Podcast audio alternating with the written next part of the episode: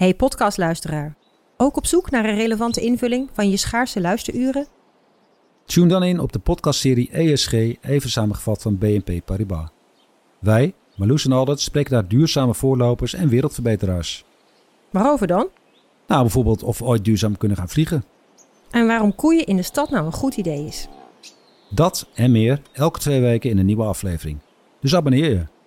ESG, even samengevat. Al 125 jaar kwaliteit voor jou thuis met Miele. Dat vieren we met jou. Ontvang nu tijdelijk een cashback tot 125 euro op veel Miele-apparatuur. Geniet van de kwaliteit van Miele. Voor perfect verzorgd wasgoed en kleding die veel langer mooi blijft. Voor een stralend schone vaat, even perfect als jouw diners. En een stofvrij thuis waarin echt hygiënisch schoon de standaard is. Check miele.nl voor alle feestelijke aanbiedingen.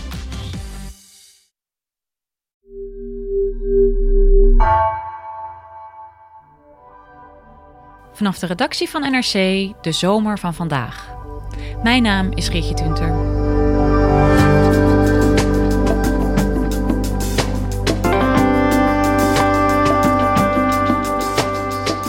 Het geeft vreselijke jeuk, uitslag en huisdieren kunnen er zelfs dood aan gaan. De eikenprocessierups. Bestrijden van de rupsen gaat tot nu toe moeizaam, maar onlangs kwam er een nieuw soort bestrijdingsmiddel op de markt. Helemaal natuurlijk en effectief, al dus de fabrikant. Maar doen deze middelen wel wat ze beloven? Redacteuren Gemma Venhuizen en Merel Wiersma gingen op onderzoek uit.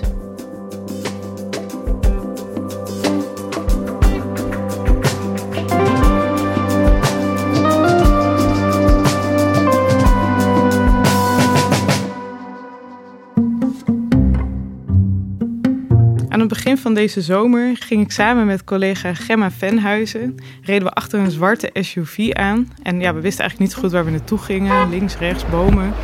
Uh, maar toen uh, stopte de auto voor ons, die stopte bij een, uh, ja, schuin achter een huis... bij een soort stoffige schuur. dus wij ook de auto uit, achter die man natuurlijk. En toen stond daar een soort ja, jerrycan... Uh, met een, uh, een, een, middel erin. Het was een beetje dikke wit middel. Hij moest even schudden, want het stond er denk ik al een tijdje. Dus hij schudt dat middel en draait de dopper af. Nou, echt een enorme knoflookbalm die ons tegemoet kwam. Het ruikt wel heel erg naar knoflook, ja. Als een hele sterke tzatziki ja. of zo. Uh. Laat het gewoon in de neus hangen nu. Niet te intensief Die schuur die is dus van Johan van Reel. Hij is een aannemer en een van de dingen die hij doet is uh, het aanbieden van uh, uh, bestrijding tegen eikenprocessierupsen. Dat zijn die irritante rupsen waar je jeuk van krijgt. En um, nou ja, dat middel dat, dat zou dus helpen om, om die rups te bestrijden. Dus daarom had hij dat daar in de schuur. En je kan het wel gewoon aanraken? Oh ja, ja. In principe kun je het gewoon eten. Ja, als sausje bij je eten. Het is een beetje zeepig of zo voelt het. Vrij dik is het wel. Uh, en met dit middel zou je dat dan gewoon zo op een nest kunnen spuiten. Dus heel gebruiksvriendelijk. Ja, dat was fantastisch. Ja. Echt fantastisch. Ja. Uh... Maar er is iets aan de hand met dat middel. Want hij mag het eigenlijk niet meer gebruiken. Want dit soort middelen, als er stoffen in zitten als knoflook, dat is een biocide, dat is een stofje die schadelijk is voor uh, planten en dieren. Uh, ook knoflook is dus eigenlijk een stofje wat je niet zomaar in de natuur mag, uh, mag verspreiden. Omdat het dus wel beestjes kan doden, bijvoorbeeld. Dat middel moet eerst goedgekeurd worden door het College voor Toelating van Gewasbeschermingsmiddelen en Biociden, het CTGB. Nou ja, en dat is niet rondgekomen. Ze wilden het graag versneld goedkeuren. Maar toen was de conclusie dat er eigenlijk al genoeg andere middelen al wel op de markt waren. En volgens uh, de normale goedkeuringsprocedure, uh, nou ja, dat werd te duur. En toen heeft de producent dat op een gegeven moment ja, gestaakt. Maar ja, voor Johan is wel jammer, want die uh, was heel erg tevreden met dat middel. Ja, en die hebben nog twee tankjes. En dan We hebben nog is twee het, tankjes, ja. Dan is het gebeurd. Dat is het gebeurd. Ja. Ondertussen was die fabrikant, uh, ja, die bracht vlak daarna ook een ander middel op de markt. En in dit middel zouden dan niet van die biociden zitten. Uh, en daardoor zou dat dan zonder goedkeuring op de markt kunnen komen. Maar goed, de vraag die dat dan direct opriep, was natuurlijk van wat, wat zit er dan wel in die middelen? Maar dat stond er eigenlijk helemaal niet op. Uh, en ik zeg middelen omdat er meerdere eigenlijk vergelijkbare middelen toen ook op de markt kwamen direct. Je gebruikt ze op dezelfde manier. Dit middel Rufix, wat dan van diezelfde uh, fabrikant is, dat is eigenlijk het wijdst verspreid, zeg maar. Dat ligt gewoon al in de Jumbo en bij de Hornbach kun je dat kopen. Ze zijn ideaal voor consumenten. Je zou ze zo op een nest kunnen spuiten. Maar ja, wat, wat, wat doe je dan eigenlijk met de rups? En daar maakten onderzoekers uh, zich zorgen over. Dus zo zijn wij uh, ja, die wereld eigenlijk ingerold. Dat we dit gezien hebben. Ja, ik ruik een knoflook. Dat is wel een beetje een probleem. Het is echt heel... Ja, ik had het een beetje op mijn hand. Het is echt, uh, echt heel heftig. Ja, dit is gewoon echt alleen maar puur knoflook. Ja. Ja, nou, meer, het is wel duidelijk. Hè? Er wordt moeite gedaan om van die uh, eikenprocessierups af te komen. Um, dat is natuurlijk niet zomaar. Uh, zoom nog heel eventjes in op dat beestje. Van, uh, ja, waar hebben we het dan ook weer precies over? Ja, iedereen heeft inmiddels denk ik wel van hem gehoord, inderdaad. Mm. Want uh, vooral in de zomer, dan is het toch wel een beetje de angst voor elke wandelaar, fietser, nou noem maar op.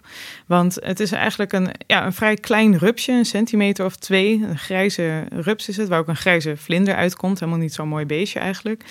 En uh, hij heeft hele lange haren, maar dat zijn dus niet de brandharen. De mm. brandharen, dat zijn juist hele korte haartjes die je met het blote oog helemaal niet kan zien. En dat is dus ook zo vervelend, want als je dan onder een boom doorloopt waar zo'n nest in zit en ze schrikken, dan laat ze hun haren los of het waait en die haren waaien eruit. Dan krijg je dat misschien op je arm bijvoorbeeld, maar dat zie je dan dus eigenlijk helemaal niet. En dan op een later moment, als je er dan uh, aan zit, dan kan dat gaan, ja, heel erg gaan jeuken. En huisdieren kunnen er zelfs dood aan gaan. Hm. Dus het is echt wel een, uh, ja, een serieus vervelend beestje, zal ik maar zeggen. Bultjes, bultjes en nog eens bultjes. De eikenprocessierups zal dit jaar naar verwachting nog meer overlast geven dan vorig jaar. Uitslag, vooral uitzwaaien jeuk, heel veel jeuk. De buurt ontvlucht. Kinderen s'nachts huilen, onderkosten, uh, krabben, jeuken. Sinds 1990 is het aantal eikenprocessierups in Nederland explosief gestegen. En vooral de laatste jaren hoor je er veel over. Hè? En ook dat bijvoorbeeld gemeentes heel druk zijn met het bestrijden daarvan. Ja. Op welke manieren gebeurt dat? Ja, je hoort eigenlijk vooral in de zomer over de rups, want dan heeft hij zijn brandharen. Want één rups kan wel tot 700.000 van die brandharen hebben.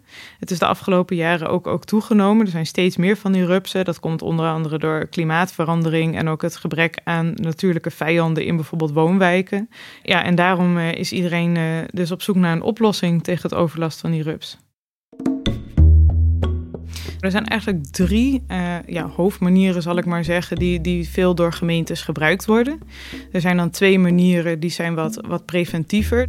Ten eerste heb je dan de nematoden. Mm. Dat zijn kleine wormpjes uh, en die worden dan op de boom gespoten en die kruipen dan zo'n rups in en laten daar een bepaalde bacterie achter en daar gaat de rups dood aan. Ja. En je hebt iets vergelijkbaars, dat is met bacteriën. Dus dan spuit je bacteriën op de boom en die bacteriën laten dan op de blaadjes een soort kristallen achter. En als die rups dan naar zo'n blaadje toe gaat om die te eten, dan uh, eet hij dus ook die kristallen op en die maken dan gaten in zijn darmen. Dus daar gaat hij ook aan dood. Oké, nou, is niet fijn voor de rupsen, maar het klinkt eigenlijk heel handig en nuttig. Ja, maar het heeft ook nadelen, want als je dus zo'n hele boom daarmee inspuit, dan zullen ook andere insecten daar dood okay. gaan. En dan een, een, derde manier, die doe je dan dus niet van tevoren, maar juist achteraf. Dat is als zo'n nest er eenmaal zit, dat je ze dan gaat afzuigen. Afzuigen betekent eigenlijk met een hele grote stofzuiger dat ja. je dat nest zeg maar weghaalt. En dan moet je dus helemaal zo'n pak aantrekken, omdat die rupsen dan gewoon al haren hebben. En als jij dan dus in de buurt komt met je stofzuiger, schrikken ze natuurlijk. Dus dan laten ze hun haren los. En al die pakken en alles moet dan met rupsen en al uh, ingepakt worden en naar de verbrandingsoven. Dus dat ja, zorgt gewoon voor heel veel afval. Ja, het zijn alle drie dan misschien niet echt ideale middelen. En al helemaal niet voor ja, de gewone consument die misschien van die rupsen af wil. Ja, precies. Vooral als je bijvoorbeeld één zo'n boom in je tuin hebt staan of zo, dan is het natuurlijk heel fijn dat je dat zelf kan doen en dat je daar niet een, een dure bestrijder voor hoeft te laten komen. En het schijnt zelfs zo te zijn dat het in de zomer zo druk is dat al die bestrijders al vol zitten met opdrachten van gemeentes. Dus dat het sowieso heel moeilijk is om er dan eentje beschikbaar te vinden, zeg maar. Dus het is best logisch dat zo'n vervelend beestje, dat daar dan allerlei middelen voor op de markt komen om uh, dat je dat ook zelf kan aanpakken. En dat is eigenlijk ook wel fijn. Uh, zoals dus bijvoorbeeld dat knoflookmiddel. Maar daarvan kwam dus die goedkeuring niet rond. Uh, en toen, uh, ja, als gevolg daarvan ging, gingen ze dus kijken naar hoe kunnen we dan een middel op de markt brengen wat wat makkelijker ja, op de markt kan komen. Dus een middel wat die goedkeuring niet nodig heeft. Dus een soort slimme manier eigenlijk om die goedkeuring te omzeilen. En die noemen we dan fixeermiddelen. Daar valt dat Rufix mm. onder. En wat die middelen dan doen, is dat ze alleen de rupsen als het ware met z'n allen samen in dat nest verkleven. En wat ze daar dan vastzitten, kunnen ze natuurlijk niet eten, niks. En da daar gaan ze dan uiteindelijk aan dood. Um, maar wat het dus niet doet, is dat het zoals een biocide die rups echt chemisch aantast. Dus je kan het een beetje zien zoals een vliegenmapper of een molleklem, dat het alleen die rups op zijn plek houdt. En dat zou dan de manier zijn hoe het uh, de rupsen bestrijdt. Ja, precies. En dus dat knoflookmiddel, dat wordt inderdaad gezien als een biocide. Dus iets wat zo'n rups direct doodmaakt. Mm En uh, uh, de Rufix en andere van dat soort producten, die houden ze alleen op een plek. Dan gaan ze natuurlijk uiteindelijk ook dood. Ja, maar een soort indirect. En dan mag het dus gewoon op de markt komen. Nou, dan hoeft het in ieder geval niet goedgekeurd te worden door het CTGB. Dus dan zal er alleen als er een klacht bijvoorbeeld over zo'n middel binnenkomt, dan zal er iets gebeuren. Maar in principe mag je het dan dus inderdaad op de markt brengen. Nou, en jullie zijn dus in de wereld van die middelen gedoken, hè? Van, die, van die fixeermiddelen. Wat hoopt jullie eigenlijk te vinden bij dat onderzoek?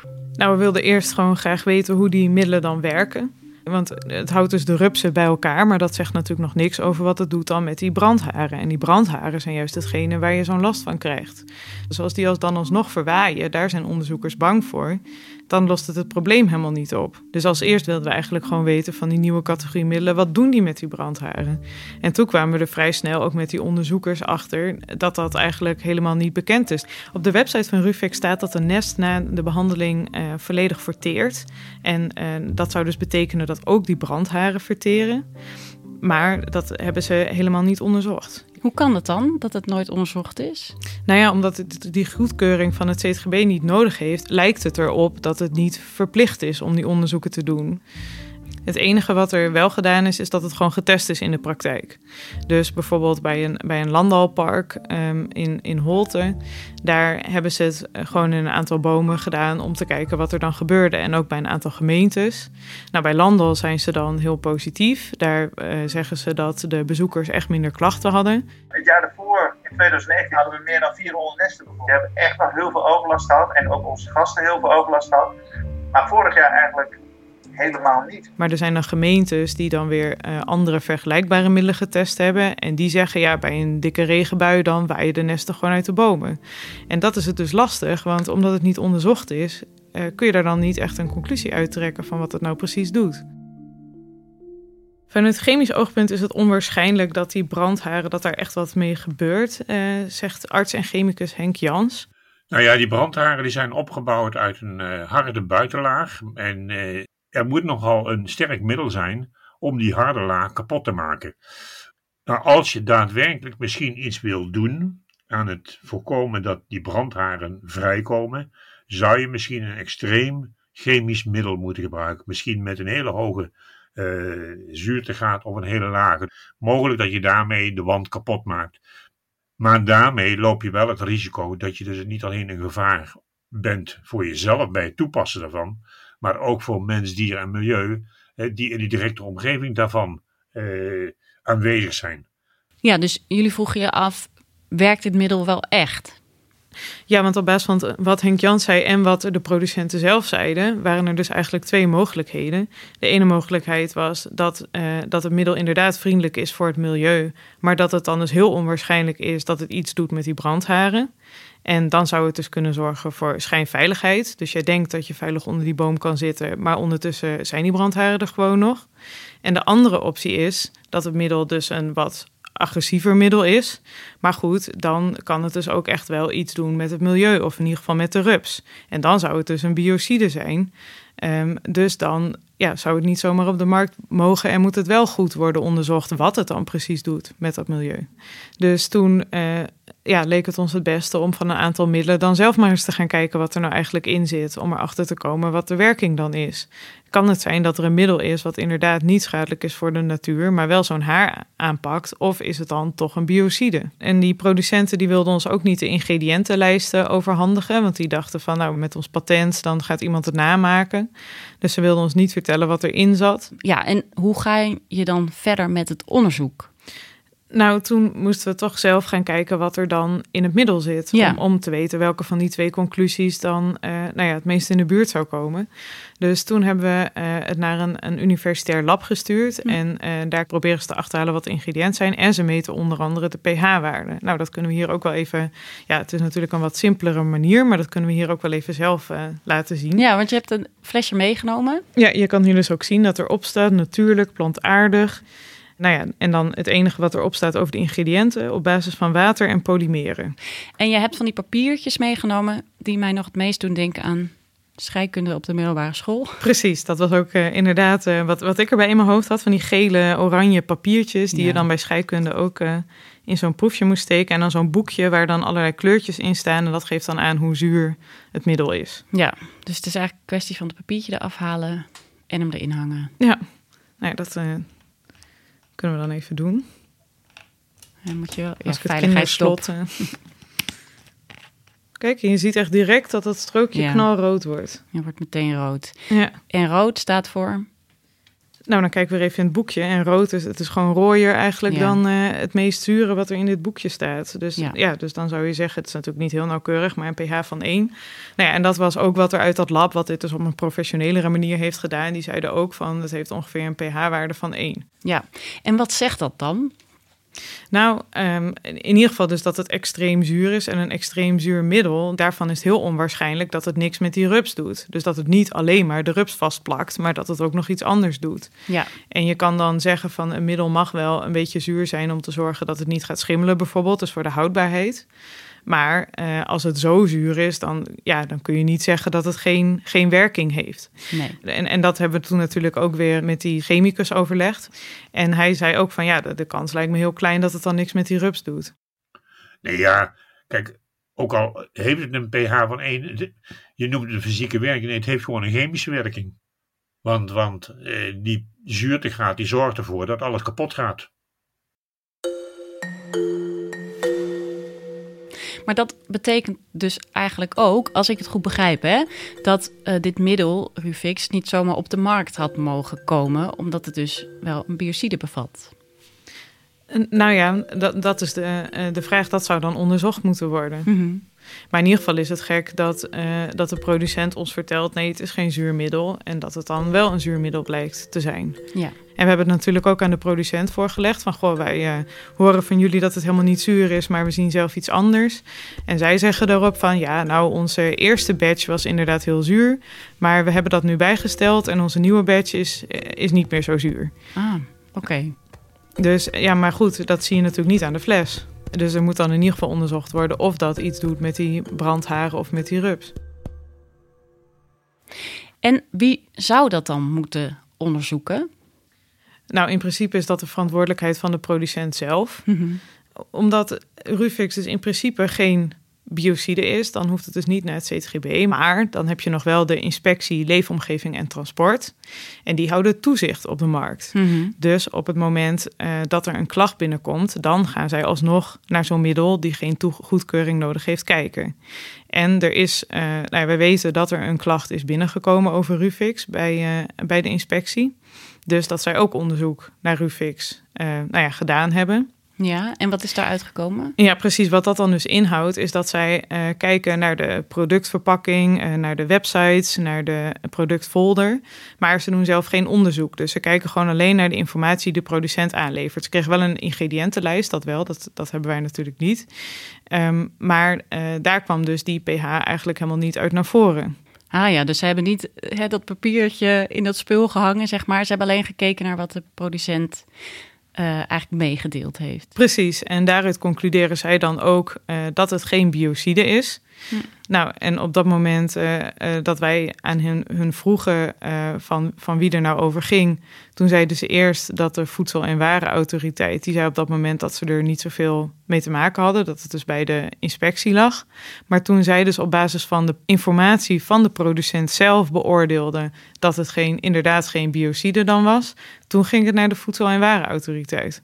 Oké. dan is het een waar. Dus je ziet wel, het is een hele kluwe eigenlijk van instanties waar je dan uh, mee te maken krijgt. En wat gaat de NVWA nu doen dan?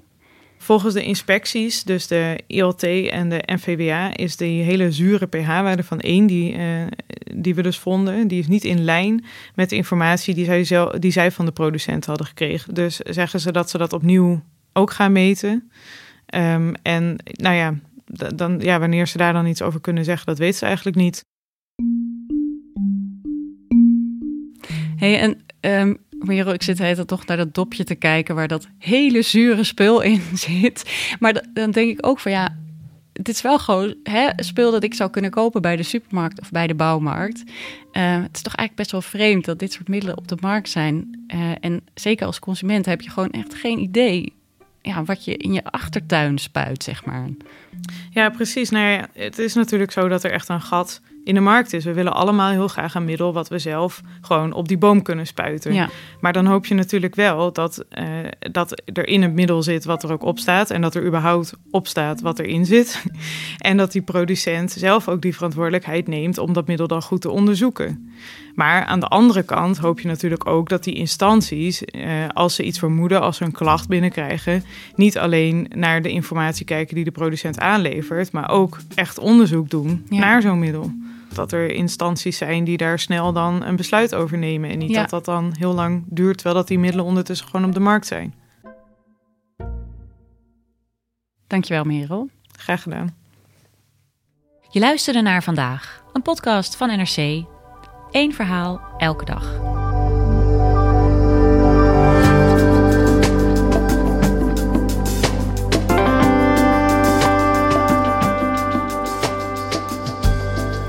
Deze aflevering werd gemaakt door Julia Vier en Jeroen Jaspers. Volgende week hoor je onze vierdelige zomerserie, waarin we met correspondent Gary van Pinksteren kijken naar de groeiende macht van China in Azië. Steeds minder landen in de regio lijken weerstand te kunnen bieden tegen de enorme druk die van dit machtige land uitgaat, tot grote bezorgdheid van Amerika. Is dit het gebied waar de machtsstrijd van de toekomst zal worden uitgevochten?